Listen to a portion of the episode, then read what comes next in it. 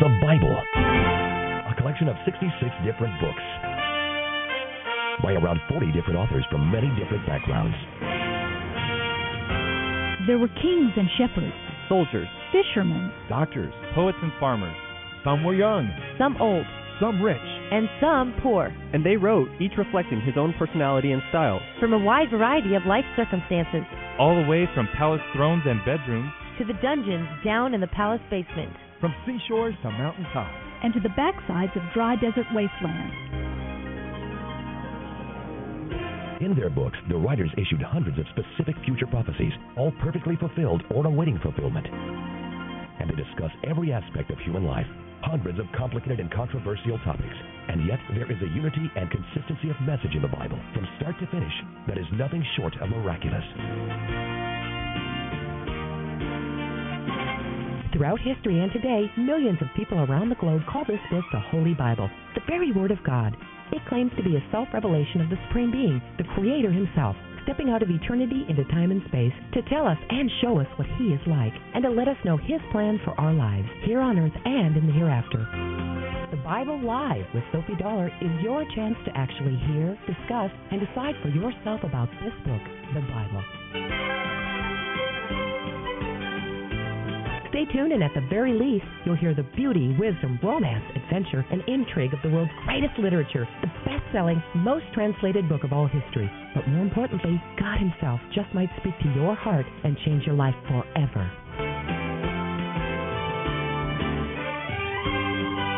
Now, here's the host of the Bible Live, Sophie Dollar.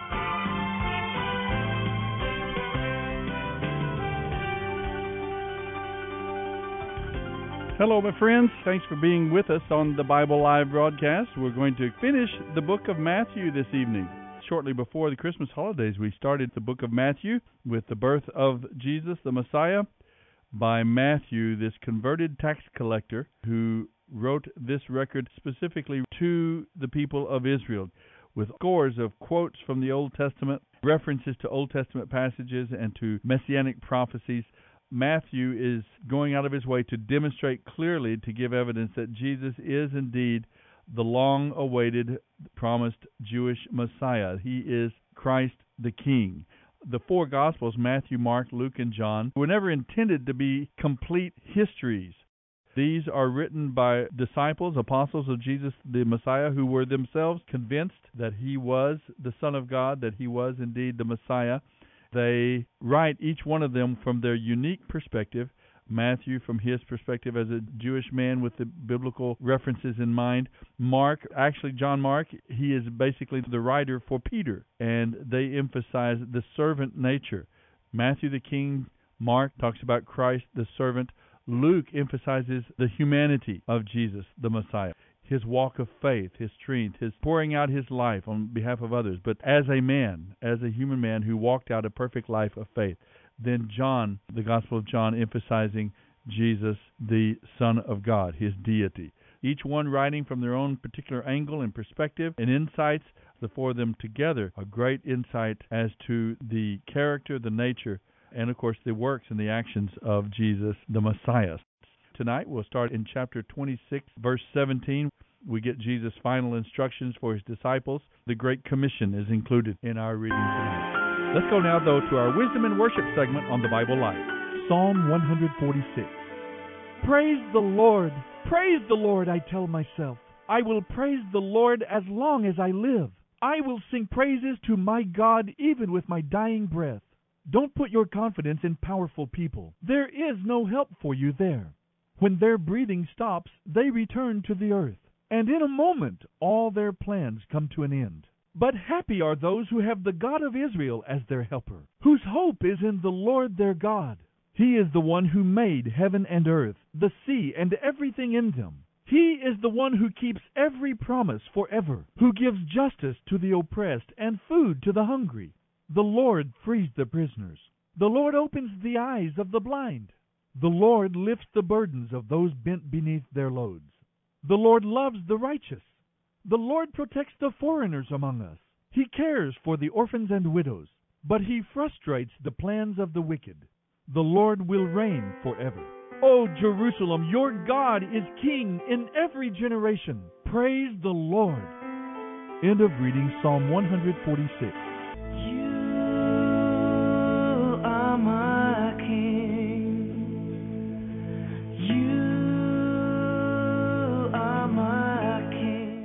Listening to the Bible Live with Sophie Dollar.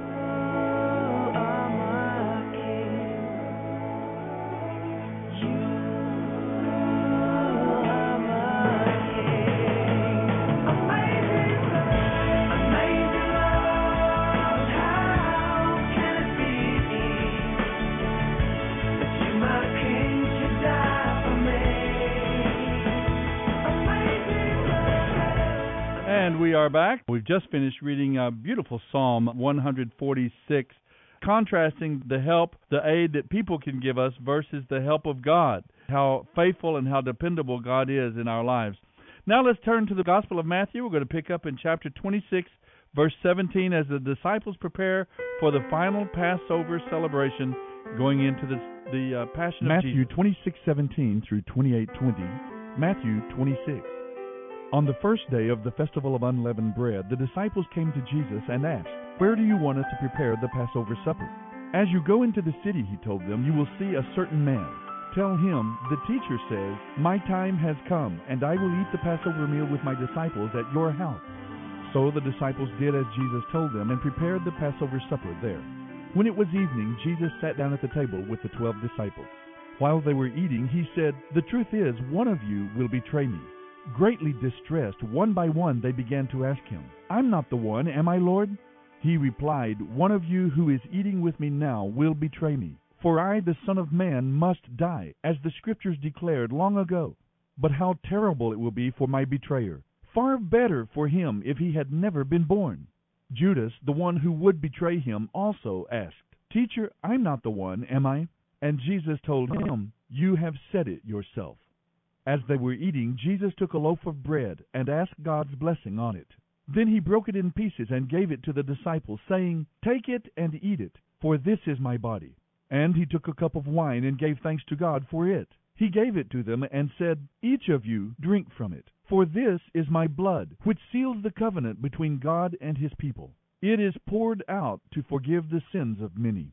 Mark my words. I will not drink wine again until the day I drink it new with you in my Father's kingdom. Then they sang a hymn and went out to the Mount of Olives. Tonight all of you will desert me, Jesus told them. For the scriptures say, God will strike the shepherd, and the sheep of the flock will be scattered. But after I have been raised from the dead, I will go ahead of you to Galilee, and meet you there. Peter declared, Even if everyone else deserts you, I never will.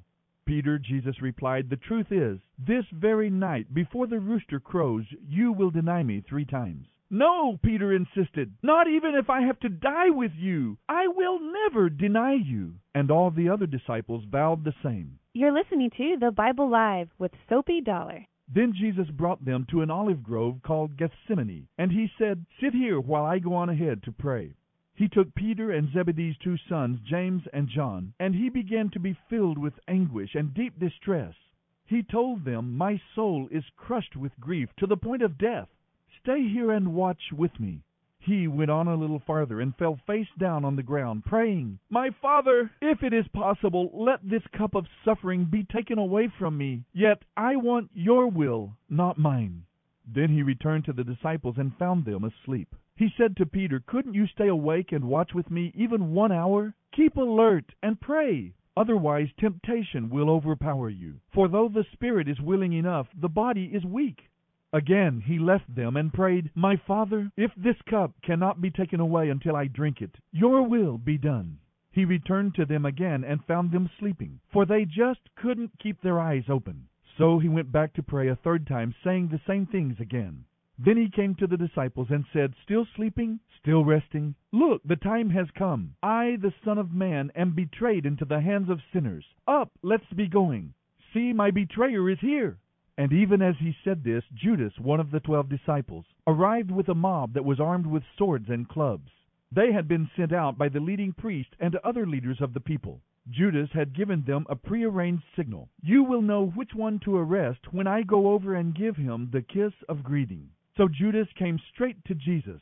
Greetings, teacher, he exclaimed, and gave him the kiss.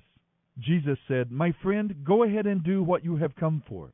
Then the others grabbed Jesus and arrested him. One of the men with Jesus pulled out a sword and slashed off an ear of the high priest's servant. Put away your sword, Jesus told him. Those who use the sword will be killed by the sword. Don't you realize that I could ask my Father for thousands of angels to protect us, and he would send them instantly? But if I did, how would the scriptures be fulfilled that describe what must happen now?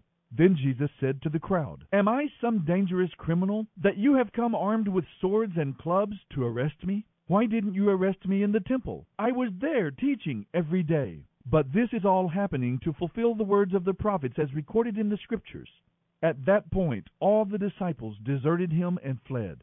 Then the people who had arrested Jesus led him to the home of Caiaphas the high priest, where the teachers of religious law and other leaders had gathered. Meanwhile, Peter was following far behind and eventually came to the courtyard of the high priest's house. He went in, sat with the guards, and waited to see what was going to happen to Jesus. Inside, the leading priests and the entire high council were trying to find witnesses who would lie about Jesus so they could put him to death. But even though they found many who agreed to give false witness, there was no testimony they could use. Finally, two men were found who declared, This man said, I am able to destroy the temple of God and rebuild it in three days. Then the high priest stood up and said to Jesus, Well, aren't you going to answer these charges? What do you have to say for yourself? But Jesus remained silent. Then the high priest said to him, I demand in the name of the living God that you tell us whether you are the Messiah, the Son of God. Jesus replied, Yes, it is as you say. And in the future you will see me, the Son of Man, sitting at God's right hand in the place of power, and coming back on the clouds of heaven. Then the high priest tore his clothing to show his horror, shouting, Blasphemy! Why do we need other witnesses? You have all heard his blasphemy. What is your verdict? Guilty, they shouted. He must die. Then they spit in Jesus' face and hit him with their fists. And some slapped him, saying, Prophesy to us, you Messiah. Who hit you that time? Meanwhile, as Peter was sitting outside in the courtyard, a servant girl came over and said to him, You were one of those with Jesus the Galilean. But Peter denied it in front of everyone. I don't know what you are talking about, he said. Later, out by the gate, another servant girl noticed him and said to those standing around, This man was with Jesus of Nazareth. Again, Peter denied it, this time with an oath. I don't even know the man, he said. A little later, some other bystanders came over to him and said, You must be one of them. We can tell by your Galilean accent. Peter said, I swear by God, I don't know the man. And immediately the rooster crowed. Suddenly Jesus' words flashed through Peter's mind. Before the rooster crows, you will deny me three times. And he went away, crying bitterly. You're listening to The Bible Live with Sophie Dollar. Matthew 27. Very early in the morning, the leading priest and other leaders met again to discuss how to persuade the Roman government to sentence Jesus to death. Then they bound him and took him to Pilate, the Roman governor. When Judas, who had betrayed him, realized that Jesus had been condemned to die, he was filled with remorse. So he took the thirty pieces of silver back to the leading priest and other leaders. I have sinned, he declared, for I have betrayed an innocent man. What do we care? They retorted. That's your problem. Then Judas threw the money onto the floor of the temple and went out and hanged himself. The leading priests picked up the money. We can't put it in the temple treasury, they said, since it's against the law to accept money paid for murder. After some discussion, they finally decided to buy the potter's field, and they made it into a cemetery for foreigners. That is why the field is still called the Field of Blood. This fulfilled the prophecy of Jeremiah that says, They took the thirty pieces of silver, the price at which he was valued by the people of Israel, and purchased the potter's field, as the Lord directed. Now Jesus was standing before Pilate, the Roman governor. Are you the king of the Jews? the governor asked him. Jesus replied, Yes, it is as you say. But when the leading priest and other leaders made their accusations against him, Jesus remained silent. Don't you hear their many charges against you? Pilate demanded. But Jesus said nothing, much to the governor's great surprise. Now, it was the governor's custom to release one prisoner to the crowd each year during the Passover celebrations, anyone they wanted. This year, there was a notorious criminal in prison, a man named Barabbas. As the crowds gathered before Pilate's house that morning, he asked them, Which one do you want me to release to you, Barabbas or Jesus, who is called the Messiah? He knew very well that the Jewish leaders had arrested Jesus out of envy. Just then, as Pilate was sitting on the judgment seat, his wife sent him this message Leave that innocent man alone, because I had a terrible nightmare about him last night. Meanwhile, the leading priest and other leaders persuaded the crowds to ask for Barabbas to be released and for Jesus to be put to death. So when the governor asked again, Which of these two do you want me to release to you? the crowd shouted back their reply, Barabbas! But if I release Barabbas, Pilate asked them, what should I do with Jesus, who is called the Messiah? And they all shouted, Crucify him! Why? Pilate demanded. What crime has he committed? But the crowd only roared the louder, Crucify him! Pilate saw that he wasn't getting anywhere and that a riot was developing. So he sent for a bowl of water and washed his hands before the crowd, saying, I am innocent of the blood of this man. The responsibility is yours. And all the people yelled back, We will take responsibility for his death, we and our children. So Pilate released Barabbas to them. He ordered Jesus flogged with a lead tipped whip, then turned him over to the Roman soldiers to crucify him. Some of the governor's soldiers took Jesus into their headquarters and called out the entire battalion. They stripped him and put a scarlet robe on him. They made a crown of long, sharp thorns and put it on his head. And they placed a stick in his right hand as a scepter. Then they knelt before him in mockery, yelling, Hail, King of the Jews! And they spit on him and grabbed the stick and beat him on the head with it. When they were finally tired of mocking him, they took off the robe and put his own clothes on him again. Then they led him away to be crucified. As they were on the way, they came across a man named Simon, who was from Cyrene, and they forced him to carry Jesus' cross. Then they went out to a place called Golgotha, which means Skull Hill. The soldiers gave him wine mixed with bitter gall, but when he had tasted it, he refused to drink it. After they had nailed him to the cross, the soldiers gambled for his clothes by throwing dice. Then they sat around and kept guard as he hung there. A signboard was fastened to the cross above Jesus' head, announcing the charge against him. It read, This is Jesus, the King of the Jews. Two criminals were crucified with him, their crosses on either side of his. And the people passing by shouted abuse, shaking their heads in mockery. So you can destroy the temple and build it again in three days, can you? Well then, if you are the Son of God, save yourself and come down from the cross. The leading priests, the teachers of religious law, and the other leaders also mocked Jesus. He saved others, they scoffed, but he can't save himself.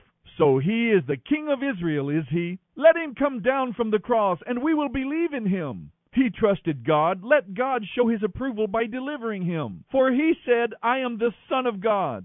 And the criminals who were crucified with him also shouted the same insults at him. You're listening to The Bible Live with Sophie Dollar. At noon, darkness fell across the whole land until three o'clock. At about three o'clock, Jesus called out with a loud voice, Eli, Eli, lema sabachthani, which means, My God, my God, why have you forsaken me? Some of the bystanders misunderstood and thought he was calling for the prophet Elijah. One of them ran and filled a sponge with sour wine, holding it up to him on a stick so he could drink. But the rest said, Leave him alone. Let's see whether Elijah will come and save him. Then Jesus shouted out again, and he gave up his spirit. At that moment, the curtain in the temple was torn in two, from top to bottom. The earth shook, rocks split apart, and tombs opened. The bodies of many godly men and women who had died were raised from the dead after Jesus' resurrection. They left the cemetery, went into the holy city of Jerusalem, and appeared to many people. The Roman officer and the other soldiers at the crucifixion were terrified by the earthquake and all that had happened. They said, Truly, this was the Son of God. And many women who had come from Galilee with Jesus to care for him were watching from a distance. Among them were Mary Magdalene, Mary the mother of James and Joseph, and Zebedee's wife, the mother of James and John. As evening approached, Joseph, a rich man from Arimathea who was one of Jesus' followers, went to Pilate and asked for Jesus' body. And Pilate issued an order to release it to him. Joseph took the body and wrapped it in a long linen cloth. He placed it in his own new tomb, which had been carved out of the rock. Then he rolled a great stone across the entrance as he left. Both Mary Magdalene and the other Mary were sitting nearby watching. The next day, on the first day of the Passover ceremonies, the leading priests and Pharisees went to see Pilate. They told him, Sir, we remember what that deceiver once said while he was still alive.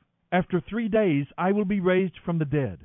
So we request that you seal the tomb until the third day. This will prevent his disciples from coming and stealing his body, and then telling everyone he came back to life. If that happens, we'll be worse off than we were at first. Pilate replied, Take guards and secure it the best you can. So they sealed the tomb and posted guards to protect it. You're listening to The Bible Live with Sophie Dollar. Matthew 28. Early on Sunday morning, as the new day was dawning, Mary Magdalene and the other Mary went out to see the tomb. Suddenly there was a great earthquake, because an angel of the Lord came down from heaven and rolled aside the stone and sat on it. His face shone like lightning, and his clothing was as white as snow. The guards shook with fear when they saw him, and they fell into a dead faint. Then the angel spoke to the women. Don't be afraid, he said. I know you are looking for Jesus who was crucified. He isn't here. He has been raised from the dead, just as he said would happen. Come, see where his body was lying. And now go quickly and tell his disciples he has been raised from the dead, and he is going ahead of you to Galilee. You will see him there. Remember, I have told you. The women ran quickly from the tomb. They were very frightened, but also filled with great joy, and they rushed to find the disciples to give them the angel's message. And as they went, Jesus met them. Greetings, he said. And they ran to him, held his feet, and worshipped him. Then Jesus said to them, Don't be afraid. Go tell my brothers to leave for Galilee, and they will see me there. As the women were on their way into the city, some of the men who had been guarding the tomb went to the leading priest and told them what had happened. A meeting of all the religious leaders was called, and they decided to bribe the soldiers. They told the soldiers, You must say, Jesus' disciples came during the night while we were sleeping, and they stole his body. If the governor hears about it, we'll stand up for you, and everything will be all right. So the guards accepted the bribe and said what they were told to say. Their story spread widely among the Jews, and they still tell it today. Then the eleven disciples left for Galilee, going to the mountain where Jesus had told them to go. When they saw him, they worshipped him, but some of them still doubted. Jesus came and told his disciples, I have been given complete authority in heaven and on earth. Therefore go and make disciples of all the nations, baptizing them in the name of the Father and the Son and the Holy Spirit. Teach these new disciples to obey all the commands I have given you. And be sure of this I am with you always, even to the end of the age. End of reading Matthew 26:17 through 28:20. We stand and lift up our hands, for the joy This is the Bible Live with Sophie Dollar. We bow down and worship Him now. How great, how awesome is He, and together we sing. This event, the resurrection, is right there at the, the white hot core of the gospel. Jesus himself placed all of his credibility on that event. This would be the final great sign. Just as Jonah was three days in the great fish, he said, So the Son of Man will be three days, three nights in the grave, and I will come back from the dead. Everything was leading up to this point. We have read the book of Matthew now from the time of those early chapters in his genealogies, where they traced back his kingly genealogy, a descendant of King David, which he had to be. We've gone through now the book of Matthew of all of the great teachings of Jesus, the Sermon on the Mount, and others, and the miracles that he did. All of the continued references to those prophecies that were fulfilled in his life. Prophecies from Zechariah about the 30 pieces of silver, from Jeremiah with the money being thrown on the temple floor. Details, so many details, so many prophecies. The fact that Jesus remained silent before his accusers at the trial part of a prophecy from Isaiah chapter 53. What do you think it must have meant to Jesus? Here they are observing this Passover, the final Passover celebration that he would participate in in this life, knowing that he himself would in just a few hours become the Passover lamb. It's so interesting to me what he must have known as a man, as a very mature spiritual man of God. He understood the scriptures, he understood the symbolism of the Passover, the lamb that was slain, blood was spread, remember, over the doorposts of the houses there in Egypt. They had been observing this Passover for all these hundreds of years now, hundreds and hundreds of years. And now the Messiah himself has come. He is observing that Passover, and at the very same moment he's eating that lamb, he's thinking he himself is very soon to be the real Passover lamb. That lamb that they ate each year was a symbol, that was a ritual by which they remembered God's deliverance to them as a people, and they looked forward to the Messiah who would become the Passover lamb and would deliver not from the kingdom of Egypt, but from the kingdom of darkness, from the kingdom of sin. So Jesus participates, goes into the Garden of Gethsemane. He's arrested. It's a highly illegal trial.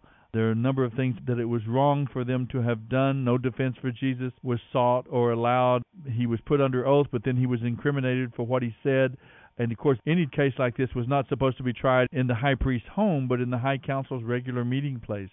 But then he is crucified and he rose again from the dead.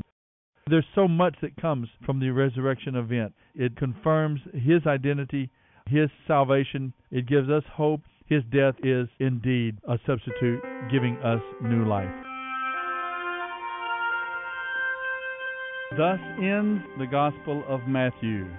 Beginning with those genealogies, Matthew makes a case throughout the book that Jesus was indeed that long awaited, promised Jewish Messiah. With so very many quotes and references to the Hebrew Scriptures, beginning again, like I said, with those genealogies, Matthew presents Jesus' credentials for being not only King of the Jews, King of the world, not a military political leader, of course, as the disciples had originally hoped, but he is a spiritual king who can overcome evil, can rule in the heart of every person, and if we refuse to serve the king faithfully, we are disloyal subjects, fit only to be banished from the kingdom. We must make Jesus the king of our life. By faith, worship him as Savior, King, and Lord. Bible See you Live next time. with Sophie Dollar. Sophie reads from the New Living Translation by Tyndale House Publishers. The Bible Live is dedicated to helping promote spiritual revival across America, and your financial support is needed. Please mail your tax-deductible gift to the Bible Live, Post Office Box 18888. That's the Bible Live, P.O. Box 18888, San Antonio, Texas 78218. You may also make credit card donations at the ministry website, thebiblelive.com.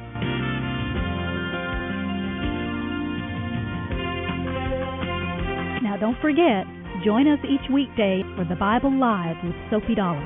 Start today, and in one year's time, we will read and respond together to the entire Bible. Let the most important word you hear each day be God's Word.